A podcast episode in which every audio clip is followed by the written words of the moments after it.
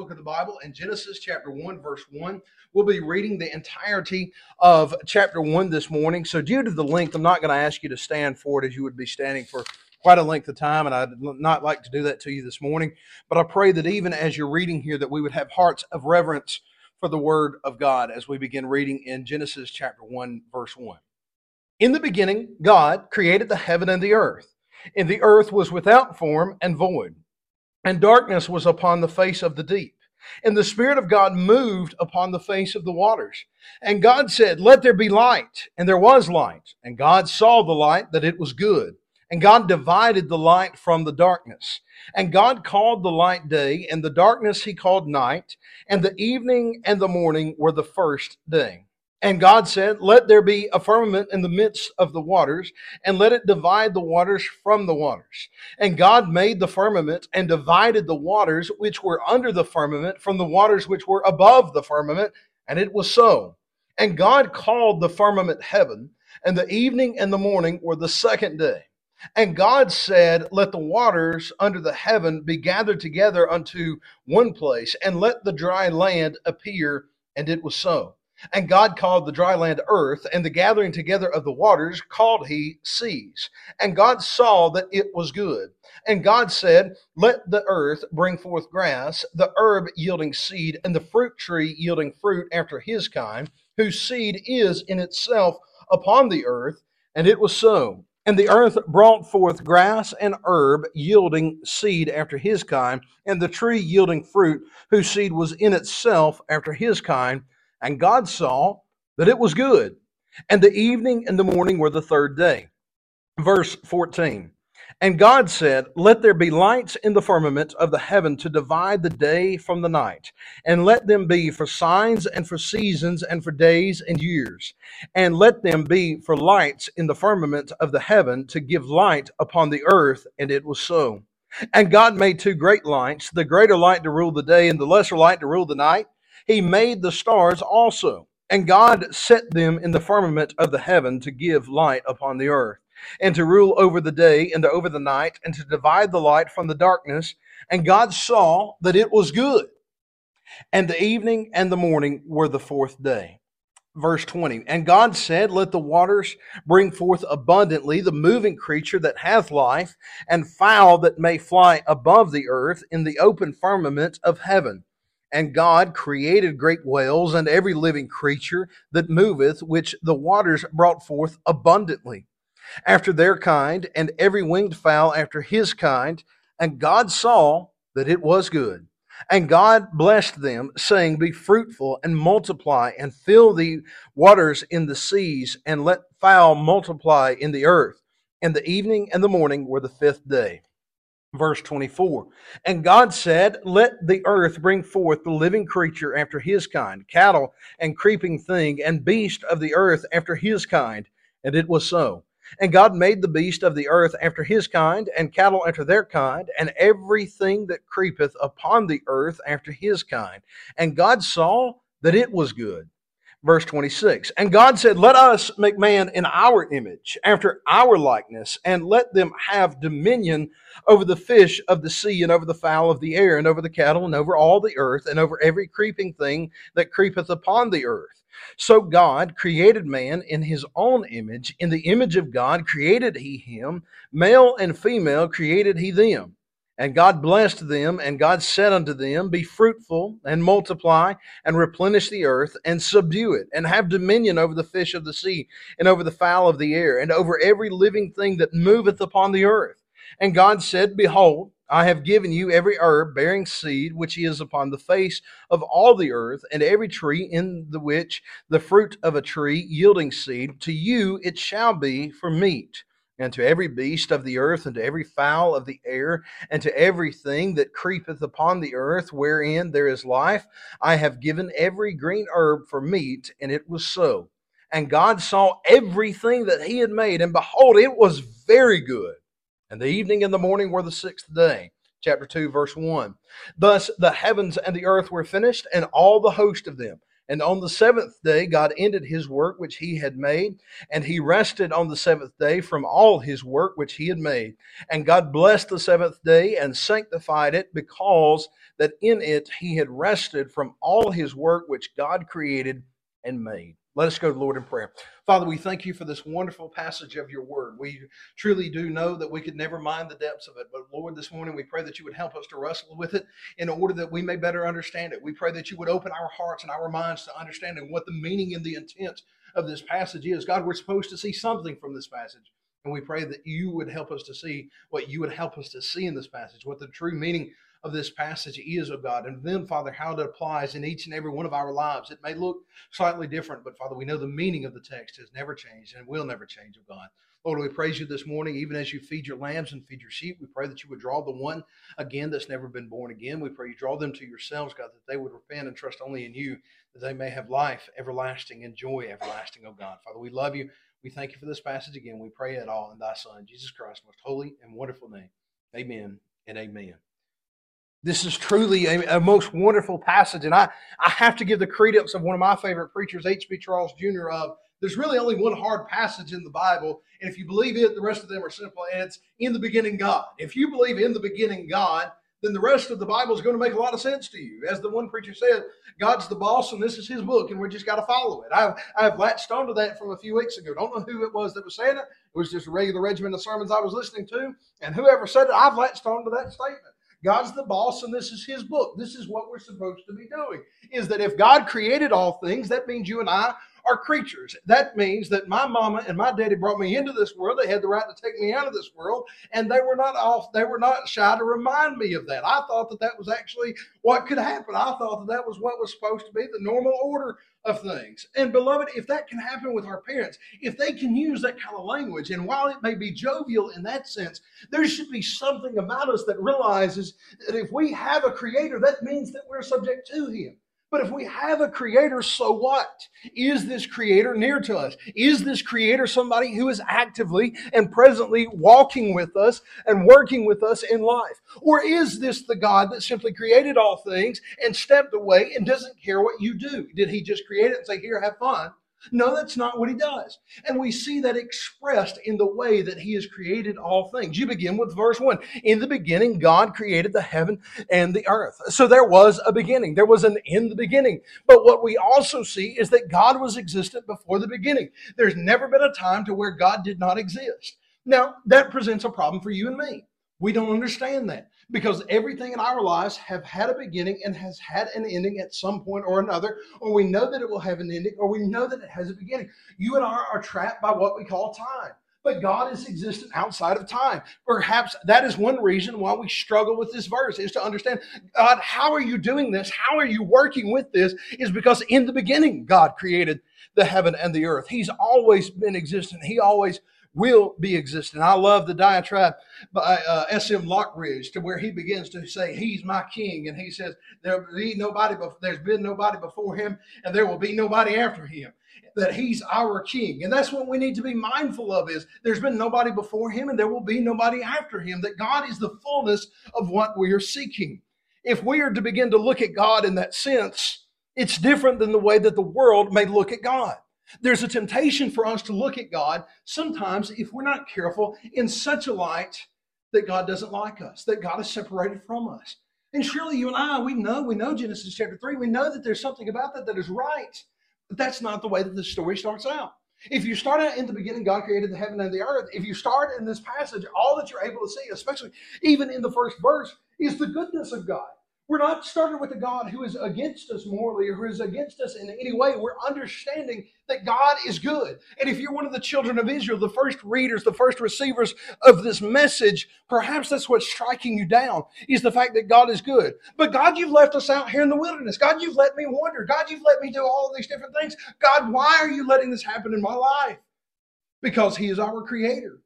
If He deems it to be good for our lives, then it is good for our lives. If he deems us to need something, then it's needful in our lives. This passage is a beautiful passage. As he continues in verse 2, it says, And the earth was without form and void, and darkness was upon the face of the deep. And the Spirit of God moved upon the surface of the waters. The Spirit of God is moving upon the surface of the waters. It's amazing how God dwells. And yet we don't have the earth, we don't have the heaven. All that we have is what God has created. We have something that is formless and the void, there's nothingness to it, but yet the Spirit of God is moving upon the face of the waters. The Spirit of God is still present. Now, that is an interesting question within this text. We'll get to it as we begin in the creation of man. Some of us were talking about this yesterday.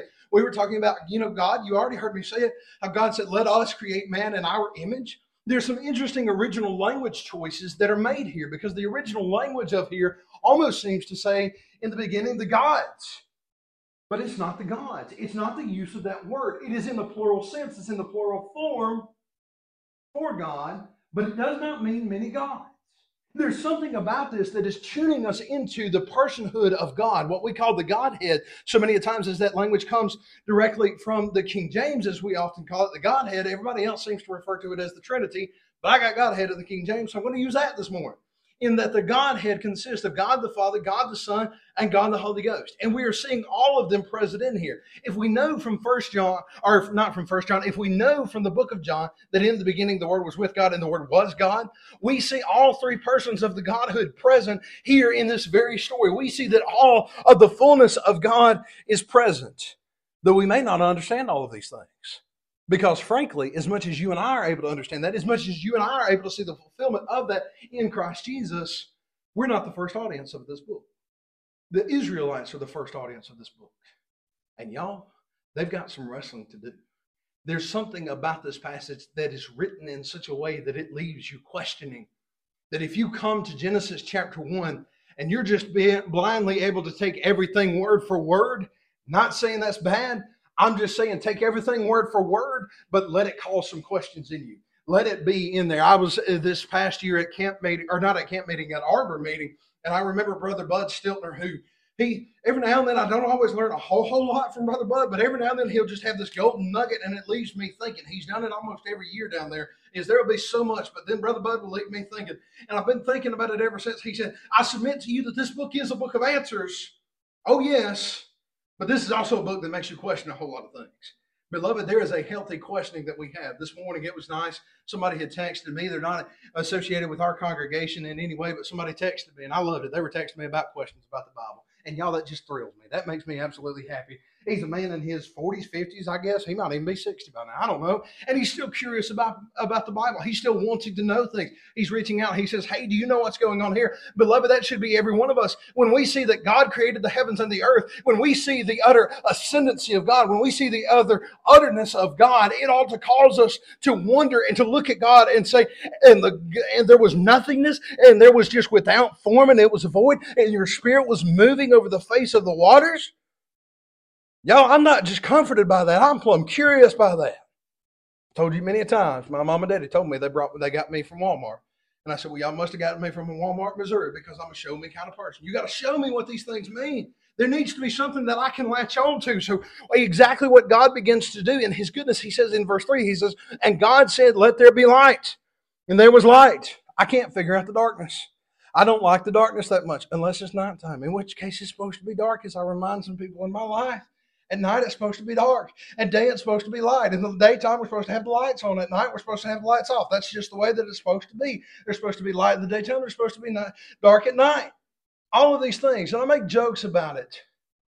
But there is something about us that wants that true thing. Even Miss Tara and I, sometimes in the evenings, we'll be watching television or something like that.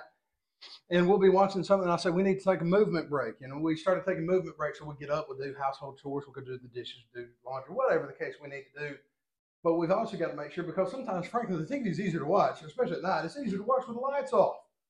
So we'll turn the lights down. But I'm like, not only do we need a movement break, we need a light break.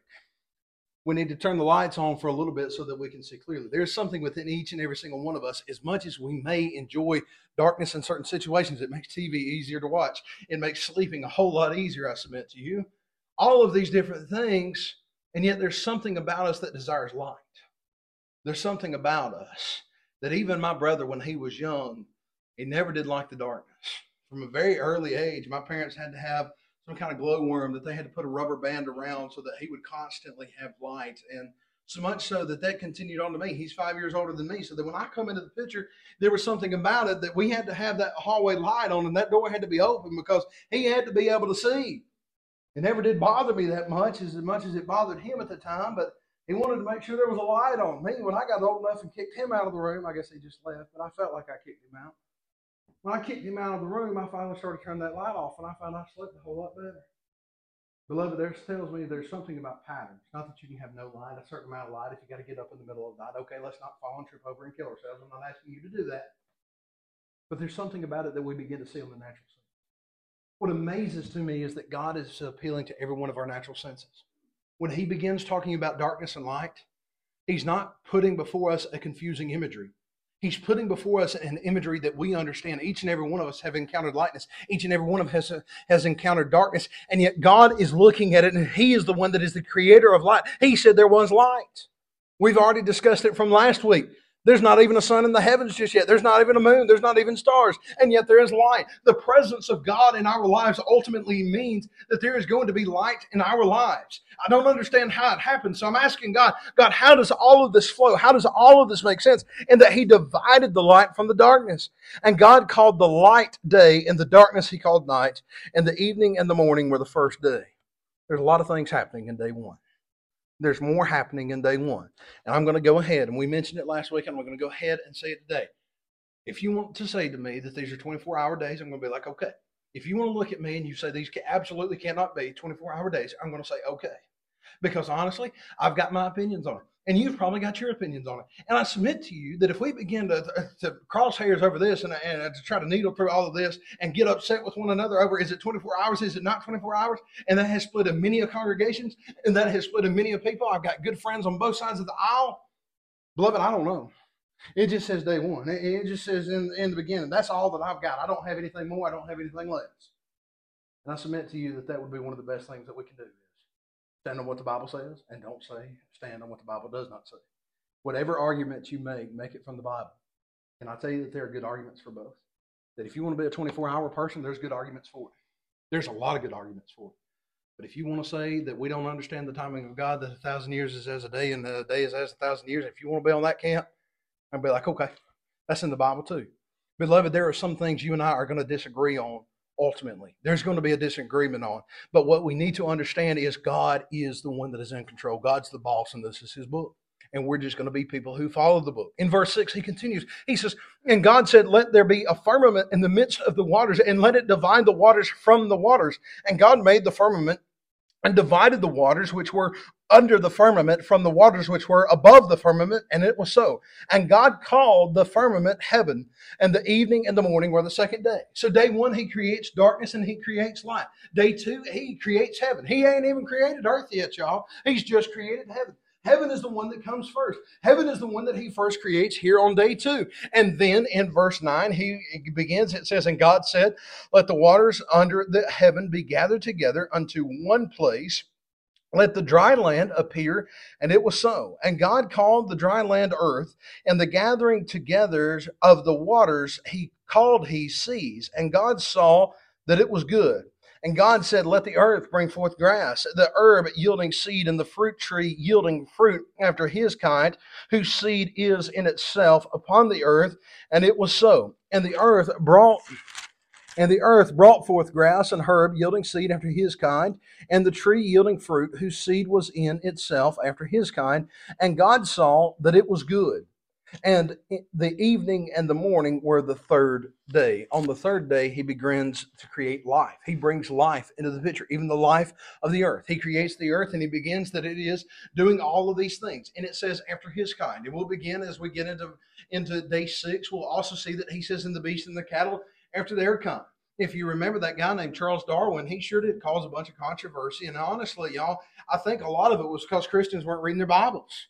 And I mean that. I, I think that it was largely Christians that weren't reading the Bibles because he went down to the Galapagos Islands and he started to see all these different birds. And he says, Hey, this bird on this island looks this way, and this bird on this island looks that way. And again, it begins with what we understand and what we often call the theory of evolution. He said, Things are evolving, things are changing. And the Christians got mad about it. And they began to say, We're not going to have that. We're not going to believe any such thing as that. We believe that God created all things and they just were. I'm like, Did y'all not read the rest of that? Did you not read that it said after his kind? That after his kind, and after his kind, and after his kind, and after his kind, that means that there's different kinds. That means there's going to be different kinds of birds. Do you mean to tell me that a bird on one island might have to adapt a different trait than a bird on this island? Yes, that is never going to deter us from believing. Beloved, what we come to the Bible with is not a disbelief in science.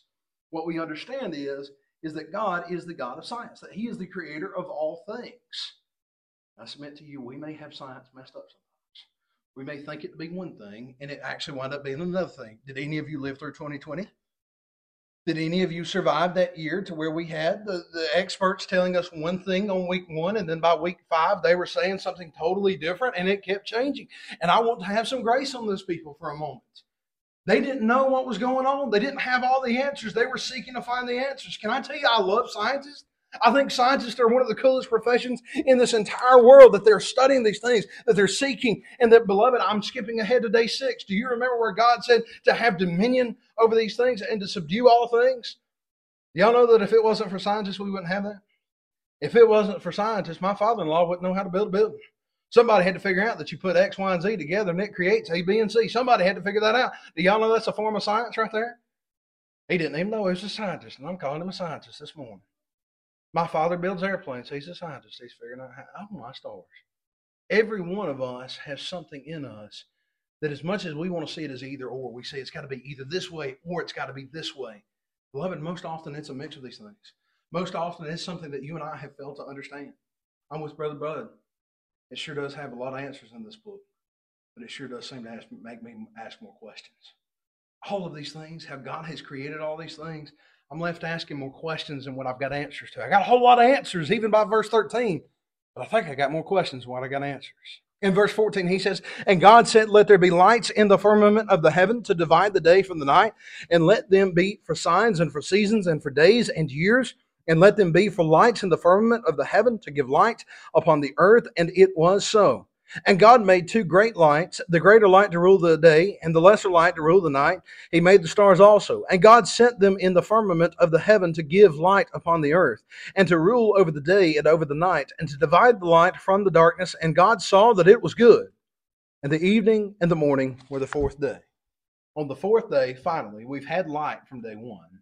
But finally, on the fourth day, we have what you and I would understand to be the sun and the moon, and we see all the other creation and the stars.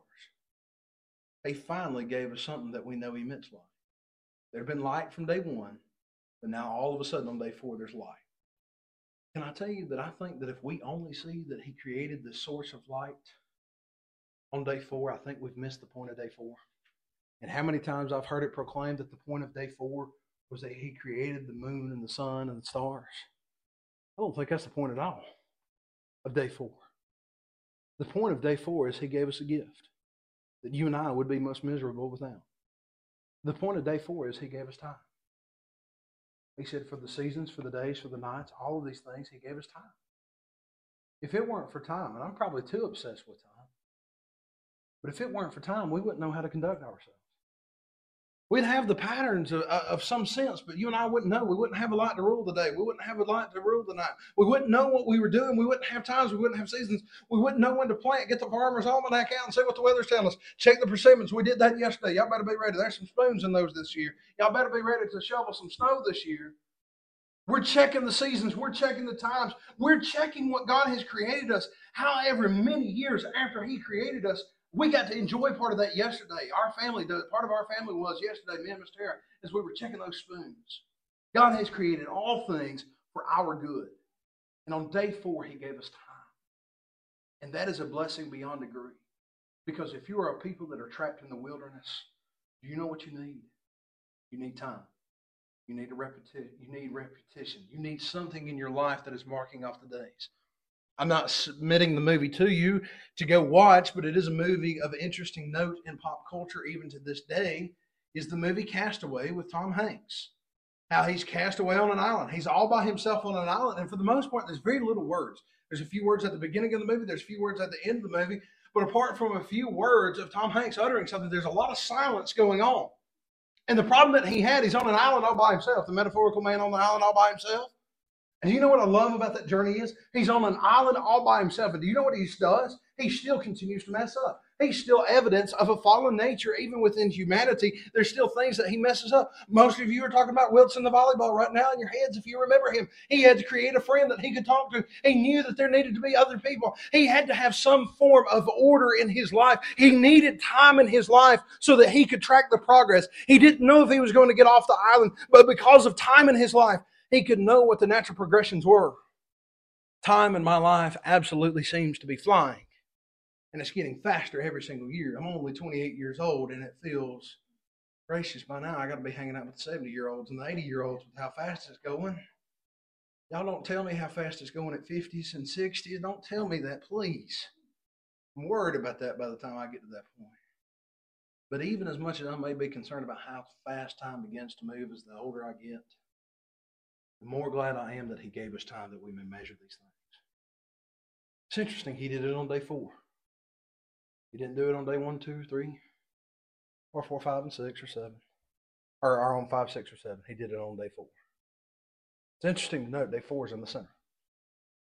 This one, let's pay attention to it as it continues. Let's go into the fifth day. It says, And God said, Let the waters bring, wait a minute. And God said, Let the waters, and God said, Let the waters bring forth abundantly the moving creature that hath life, and fowl that may fly above the earth in the open firmament of heaven. And God created the great whales and every living creature that moveth, which the waters brought forth abundantly after their kind, and every winged fowl after his kind. And God saw that it was good. And God blessed them, saying, Be fruitful and multiply, and fill the waters in the seas, and let the fowl multiply in the earth. And the evening and the morning were the fifth day. He already separated all the waters. Why didn't he create life that day? Just know, just curious. Why didn't he create life that day? Seems to be there's a pairing between the two days. In verse 24, it says, And God said, Let the earth bring forth the living creature after his kind, and creeping thing, and beast of the earth after his kind. And it was so. And God made the beast of the earth after his kind, and cattle after their kind, and every creeping thing that upon that creepeth upon the earth after his kind. And God saw that it was good. Every step of the way, God has been declaring the goodness of his creation that even still, that as you and I are looking at the creation of God, yes, we understand we live in a Genesis chapter 3 world. But Genesis chapter 3 comes after chapter 2 and after chapter 1. What we should first see in this world is the goodness of God the first things that we should see in this world is how good of a God that He is, that He created it, and that these things are bringing forth abundantly. That God is not doing this with partiality. God is making sure that His production, His creation is a productive society, that it is bringing forth abundantly. God is good, and His goodness extends past what we can understand. The problem with Genesis chapter 3, and I'm going way ahead of myself, is they ultimately question the goodness of God. God has declared all things good you know, ultimately what they do is it's a question of whether or not God is actually good. What God has given them is good. The parameters that God has given them, is it good? It's interesting to note. If you look at these verse structures, these days actually somewhat mirror each other. Because when you go to day seven, skipping ahead to chapter 2, verse 1, thus the heavens and the earth were finished, and all the host of them. And on the seventh day, God ended his work which he had made, and he rested on the seventh day from all his work which he had made. And God blessed the seventh day and sanctified it, because that in it he had rested from all his work which God created and made. I still don't know why they divided the chapters where they did. It still doesn't quite make sense to me why we made verses one through three of chapter two when we didn't attach that to chapter one, but I didn't write the chapter. Somebody else did. Somebody else put the chapters there. It was long after the story. In the original accounting of this, it would have been seen. In Jewish literature, this is actually poetry. In Jewish literature, what we've just heard, and if you'll listen to it, he says, it's got those rhythmical things. It's got the rhythm to it. Of it, and it was good, and it was good, and God said, and it was good, and God said, and it was good. In the way that He created these things, it's a poem of its own, and it's actually a very special kind of poem. It's what's called a chiasm. Now, if you would like to learn more about chiasms, that's fancy ten dollar word over there. Please talk to me after service. There's a great resource that I can recommend that explains it. I don't know how they are on everything, but I know they do a good job of explaining chapter one of Genesis. These days have a mirroring of each other. These days kind of mirror each other a little bit. One pairs with seven, two pairs with five, three pairs, uh, one pairs with seven, two pairs with six, three pairs with five, and then there's day four in the center. That's not happenstance that day four is in the center. Some people declare, and we talked about it a little bit last week, chapters 1 through 11 are chiasm. You know what's in the middle of chapter 1?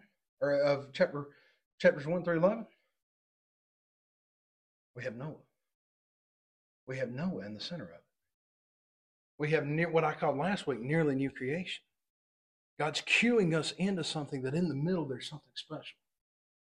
In the middle, the gift that He had given, one of the greater purposes of this poem that He gave His children, a wonderfully orchestrated poem. There's so many numbers things in here that I'm just not smart enough to remember, that I'm not smart enough to keep up with. There's so much beauty in this passage, even in its original languages, that it was one of the most beautiful poems that had ever been written. And in the center of it is that he gave them time. I go back to it once again. If I'm in the wilderness, do you know what I need? I need time.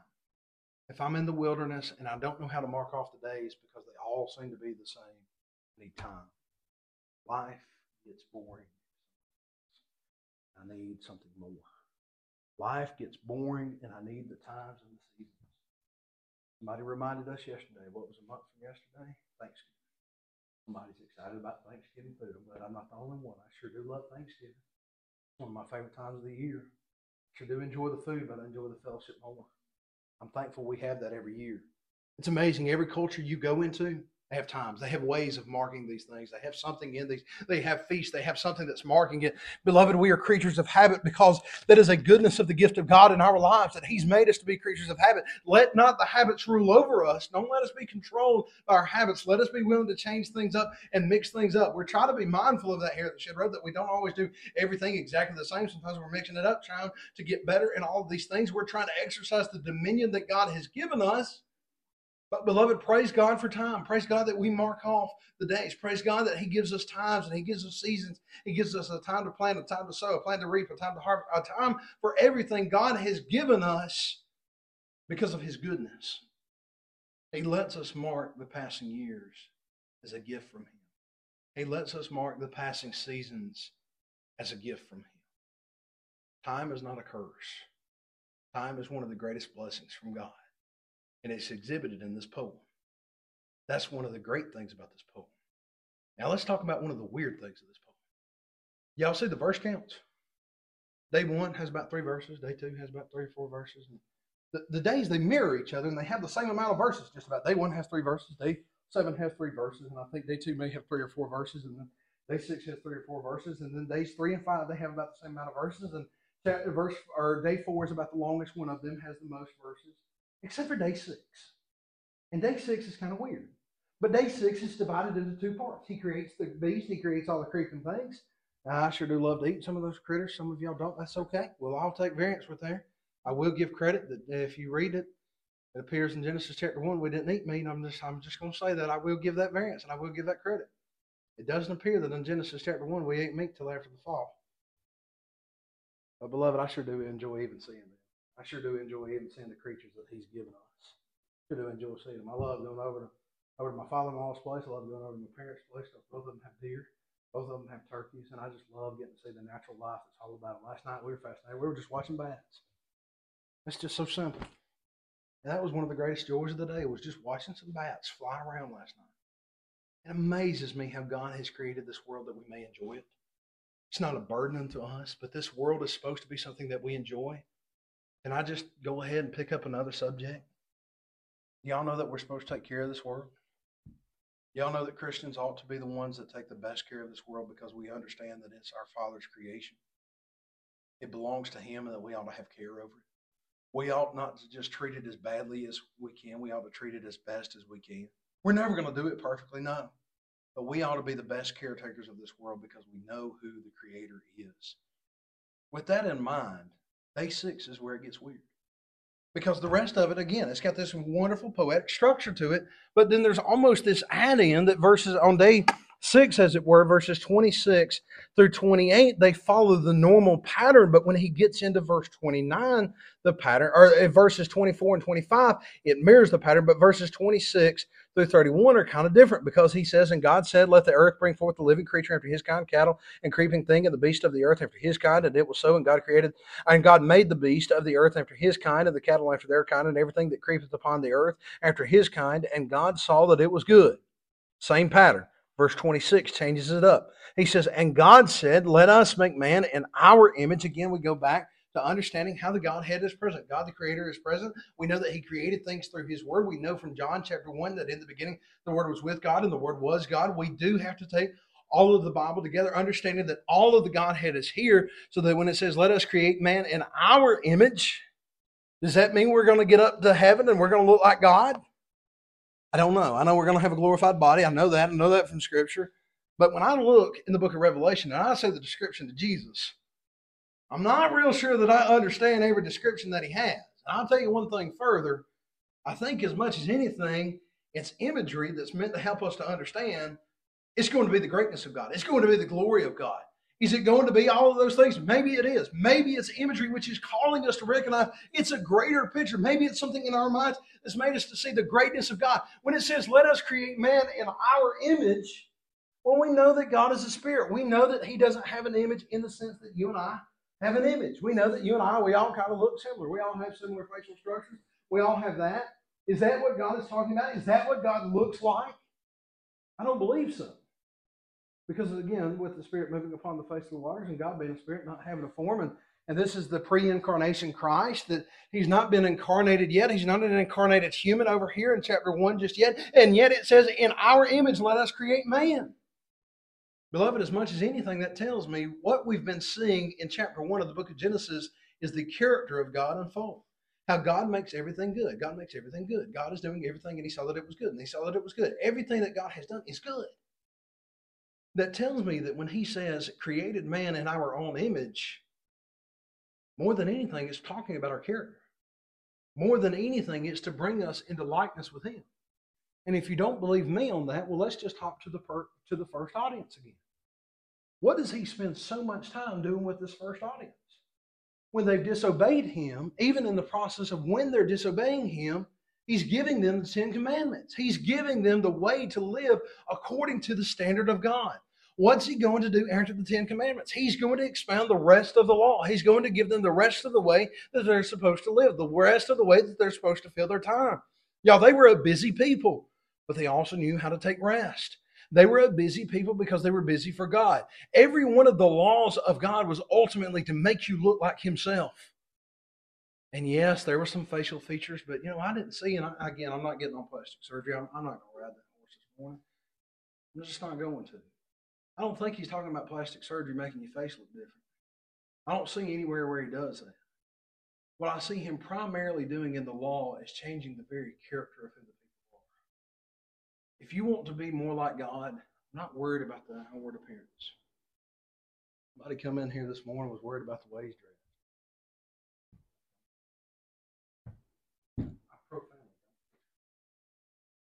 That ain't what it's about. What I care about three men here. They're older men. Aren't wearing suits. Out there, y'all not coming that way. If I make it about I want you to look like what I look like, I'm wrong. If for a minute we begin to say that you need to look like what I look like, you need to talk like I talk like, you need to, if that is what discipleship here becomes like, we've missed the entire point. When God says, let us create man in our images, He wants you to look like Him in the form that He wants you to act like Him. He wants your character to be like Him. Everything that is given in this Bible is that you may be like God Himself. Beloved, that's the connection that He wants us with, is that we would look like Him, that we would dwell with Him as He has given we still belong to Him. God's still the boss. This is still His book. We still have to obey Him. But look at the goodness of what God has given us. He says, so cre- in verse 27, so God created man in his own image. In the image of God created he him, male and female created he them. And God blessed them, and God said unto them, Be fruitful and multiply and replenish the earth and subdue it, and have dominion over the fish of the sea, and over the fowl of the air, and over every living thing that moveth upon the earth. Beloved, it's weird in this poetry. It's weird in this poem because God has called us out to be a special people. God has called us out not to look like the rest of the world. That imagery continues. That when he takes his children of Israel, when he takes the children of Jacob, and he pulls them to the side and he says, I'm going to make you a special family. When he looks at Abraham and he says, Abraham, I'm going to make your seed the ones that are the promise. I'm going to make you different from the rest of the world. That's what He's done in each and every one of our lives. He pulls us aside and He says, I'm going to make you different on purpose. You're not going to fit in with everything in the rest of the world. I've mentioned it before. Let us not be weird for weirdness' sake. That's just that's just craziness. We're not like Portland. We're not trying to keep things weird. But beloved, we ought to keep things like Christ. And that's going to be weird to the rest of the world. He's given us dominion over these things. He's given us control over our influences.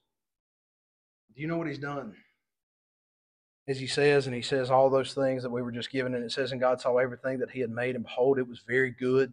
Everything's very good, not just good at this point, everything's very good. But then he continues in chapter 2, verses 1 through 3. He says, And thus the heavens and the earth were finished, and all the host of them. And on the seventh day, God ended his work which he had made, and he rested on the seventh day from all his work which he had made.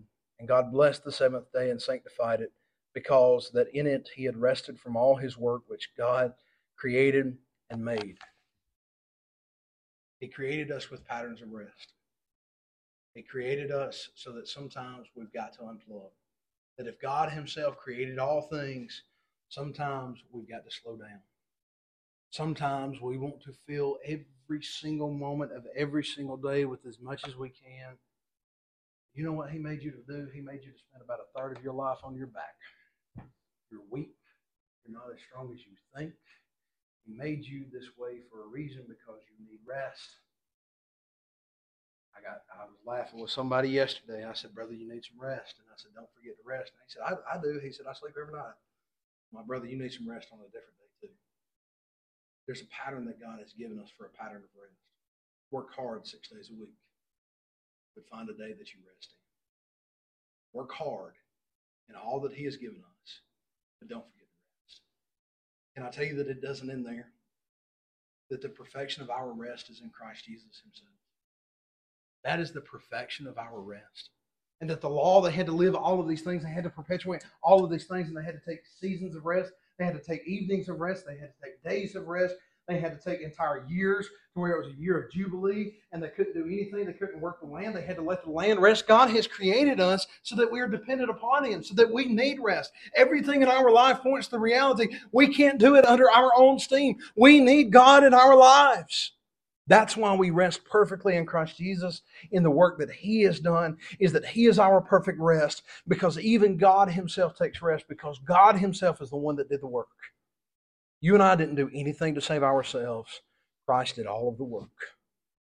All we have to do is trust in Him and walk in the goodness of His will, walk in the goodness of His creation. And if you don't believe me, just keep reading the book of Genesis and you'll find yourself with pattern after pattern of where when we fail to obey God, we get in a mess. He is a God of order. And when we walk according to order, we don't have problems. When we walk contrary to the order of God, we'll always have problems. He's given all these things and declared them to be very good.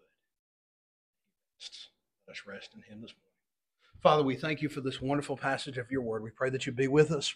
We pray that you engraft it within us, that it will bear fruit in due season, oh God. Father, we pray somebody that's never been born again, Father, we pray that they would come to you, Father, and repent and trust only in you. God, for those of us who go astray, me so often at the top, top of that list, oh God, Father, let us come to you time and time again. Father, we know your goodness.